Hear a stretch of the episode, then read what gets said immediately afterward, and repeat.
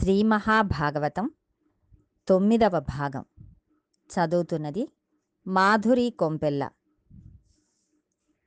ఇది జరిగిన పిమ్మట కృష్ణ పరమాత్మ కాలము బలవత్తరమైన స్వరూపమును వివరించి చెప్పి పాండవులకు కుంతీదేవికి ద్రౌపదీదేవికి ఉపశాంతిని కలిగించారు. తదుపరి ఇంక నేను ద్వారకా నగరమునకు బయలుదేరతాను అని కృష్ణ పరమాత్మ రథం ఎక్కి బయలుదేరుతున్నారు. ఆ బయలుదేరుతున్న సమయంలో కృష్ణుడిని విడిచిపెట్టి ఉండలేక ధర్మరాజాదులు అందరూ కూడా ఆయనను స్తోత్రం చేసి బెంగ పెట్టుకుని దీనవదనములతో నిలబడ్డారు. ఆ సమయంలో ఉత్తర పెద్ద ఏడుపు ఏడుస్తూ పరిగెత్తుకుంటూ కృష్ణుడు ఉన్న రథం దగ్గరకు వచ్చింది. వచ్చి రథం దగ్గర ఉన్న కృష్ణ పరమాత్మ పాదముల మీద పడిపోయింది. అప్పటికే ఉత్తర గర్భంతో ఉంది. అభిమన్యుడు మరణించాడు. ఉత్తర కృష్ణుని చూసి కృష్ణ నాకేదో తెలియడం లేదు. కానీ ఏదో దివ్యమైన తేజస్సు ఒకటి వచ్చేసింది. ఒక ఇనప బాణం ఏదో వచ్చేస్తోంది. చిత్రం ఏమిటంటే అది బయటికి కనపడడం లేదు. నా కడుపులోకి ప్రవేశించేస్తోంది. అమ్మని కాబట్టి నాకు తెలుస్తోంది. లోపల ఉన్న పిండం మీద పగబట్టి ఆ పిండమును చెణికేస్తున్నది. ఆ బాణం ఆ పిండమును చంపడానికి వెళ్ళిపోతోంది. నేను తల్లిని. ఆ పిండం చచ్చిపోవడం నేను ఇష్టపడడం లేదు. పిండమును తరుముతున్న ఆ బాణం ఏమిటో నాకు తెలియదు. కృష్ణ నువ్వు రక్షించు అని ప్రార్థించింది.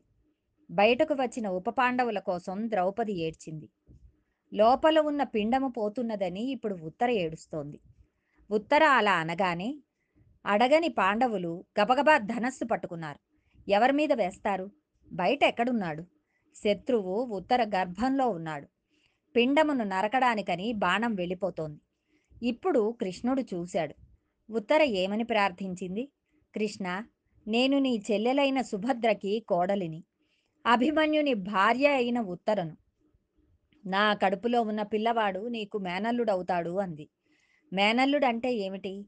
మేనమామల ముద్దు మేలైన ముద్దు తాతలకు తా ముద్దు తాను అబ్బాయి అని జానపదులు పాటలు పాడుతూ ఉంటారు. మనవలంటే తాతలకి ప్రీతి. మేనల్లుళ్ళు అంటే మేనమామలకు ప్రీతి. నీ మేనల్లుడు శత్రువుల చేత హతుడయ్యాడు. ఆ శత్రువు ఎవరో నాకు తెలియదు. కానీ ఎవరో బాణం వేసేశాడు. అది లోపలికి వెళ్ళిపోతోంది. తామర పువ్వుల వంటి నేత్రములు ఉన్నవాడా? నీవు కన్ను విప్పి చూశావంటే శత్రువు మడిసిపోతాడు. ఈ బాణం అగ్నిహోత్రంలా ఉంది. ఆ బాధ ఏమిటో నాకు తెలుస్తోంది. బయట ఉన్న వాళ్ళకేమి తెలుస్తుంది? కడుపులో ఉన్న పిండమును రక్షించవా కృష్ణ? అని శరణాగతి చేసింది. గాంధీవమును ధరించిన అర్జునుడు ఉన్నాడు. చేతి గద తిప్పితే అగ్నిహోత్రమును పుట్టించే భీమసేనుడు ఉన్నాడు. నకుల సహదేవులున్నారు. అజాత శత్రువైన ధర్మరాజున్నాడు అయినా ఉత్తర వాళ్ళ కాళ్ళు పట్టుకోలేదు. నీ వాళ్ళు నిన్ను రక్షించరు. నీ రక్షణ నీ ఇంటి ఈశాన్య దిక్కున ఉంది. అక్కడ ఉన్న స్వామిని నమ్ముకోవడం నేర్చుకో. అలాగని నీ బంధువులను నిర్లక్ష్యం చేయకు. వాళ్ళని భగవంతునిగా చూసుకో. కానీ లోపల పూనికతో ఈశ్వరుడిని శరణాగతి చేయడం నేర్చుకో. ఆయన నీకు రక్షకుడు. అందుకని ఆవిడ పాండవులను ప్రార్థన చేయలేదు. కృష్ణుడిని ప్రార్థన చేసింది. కడుపులో ఉన్న పిండము అగ్నిహోత్రం వచ్చేసింది. నన్నిది కాల్చేస్తుంది. నన్ను రక్షించేవాడెవరు? నేను గర్భంలో ఉన్నాను. నేను మొరపెడితే ఎవరికి వినపడుతుంది అని ఏడుస్తోంది. ఆయన ఆ పిండమునకు ఎదురు వచ్చాడు ఉత్తర గర్భంలోని పిండము సంహరింపబడాలని అశ్వత్థామ బ్రహ్మాస్త్రమును వేసేశాడు. అది లోపల ఉన్న పిండం దగ్గరికి వచ్చేసింది. అప్పుడు కృష్ణ పరమాత్మ ఉత్తర గర్భమందు పెరుగుతున్నటువంటి పిండం ముందు అంగుష్టమాత్రుడై నిలబడ్డాడు. గదను తిప్పుతున్నాడు. చక్రహస్తుడై వైష్ణవమాయను ప్రకటించాడు. ఉత్తర గర్భంలో ఒక్కసారి తన తేజస్సును చూపించాడు. ఆ తేజస్సు పిండమునకు తప్ప మరెవరికీ కనబడ్డం లేదు. ఉత్తరకి గాని పాండవులకి గాని లోకమునకు గాని కనబడ్డం లేదు. స్వామి ఈ లీలను అమ్మ కడుపులో ప్రదర్శిస్తున్నాడు. తాను బయట అలా నిలబడి ఉన్నాడు. పాండవుల వంశం నిలబడ్డం కోసం తాను పిండమునకు ఎదురు వెళ్ళి నిలబడి బ్రహ్మగారి అస్త్రము నుండి వచ్చినటువంటి తేజస్సుని తన తేజస్సులో కలిపేసుకుని చాలా ఉల్లాసంగా సంతోషంగా పిల్లాడి వంక చూస్తే వాడు ఇంకా సరిగ్గా అమరని రెండు చేతులతో ఎంత అందగాడురా! బొటనవ్రేలంత ఉన్నాడు. పట్టు పీతాంబరం కట్టుకుని గద తిప్పుతూ చక్రహస్తుడై మా అమ్మ కడుపులోకి వచ్చి అంతటి అగ్నిహోత్రమును త్రాగేసి నన్ను రక్షించాడా అని స్తోత్రం చేయడం చేతగాని పిండం కనురెప్పలు పైకెత్తి చీకట్లో చూస్తుండగా అంతర్ధానం అయిపోయాడు. అశ్వత్థామ చేత విడువబడిన బ్రహ్మాస్త్రం నుండి పైకి వచ్చిన అగ్నిహోత్ర జ్వాలలను తీసుకుని బయటకు వెళ్ళిపోయాడు. అలా సూతుడు చెప్పి అన్నాడు ఈ మాట చిత్రంగా ఉందా? అలా ఎలా పుచ్చుకుంటాడు? అని అనుకుంటున్నారా? మీకు నేను మొదటే చెప్పాను. స్వామి ఇరవై రెండు అవతారములలో ఆవిర్భవించాడు.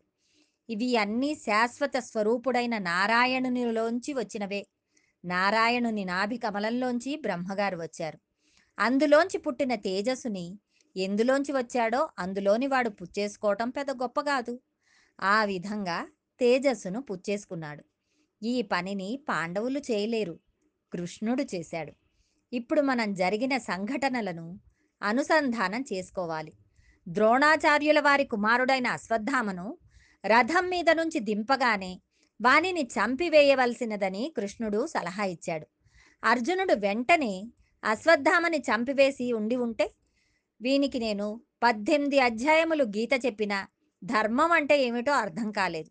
కాబట్టి నేను ఉత్తర గర్భంలో ఉన్న పిండమును రక్షించనవసరం లేదు అని అనుకొని ఉండేవాడు. తను చెప్పినా అర్జునుడు అశ్వత్థామని చంపలేదు. ఈ ధర్మమును కృష్ణుడు తన దృష్టిలో పెట్టుకున్నాడు. ధర్మో రక్షతి రక్షిత ధర్మమే ఈశ్వరుడు.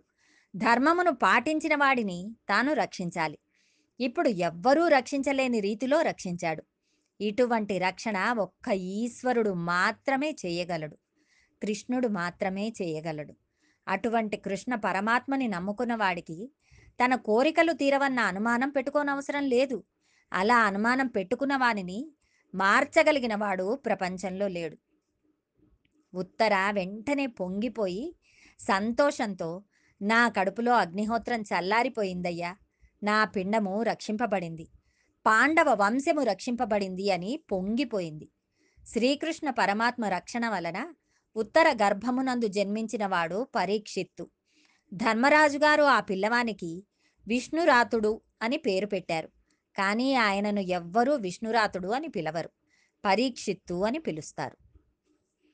భగవద్ అనుగ్రహంతో మరికొంత భాగం రేపు తెలుసుకుందాం.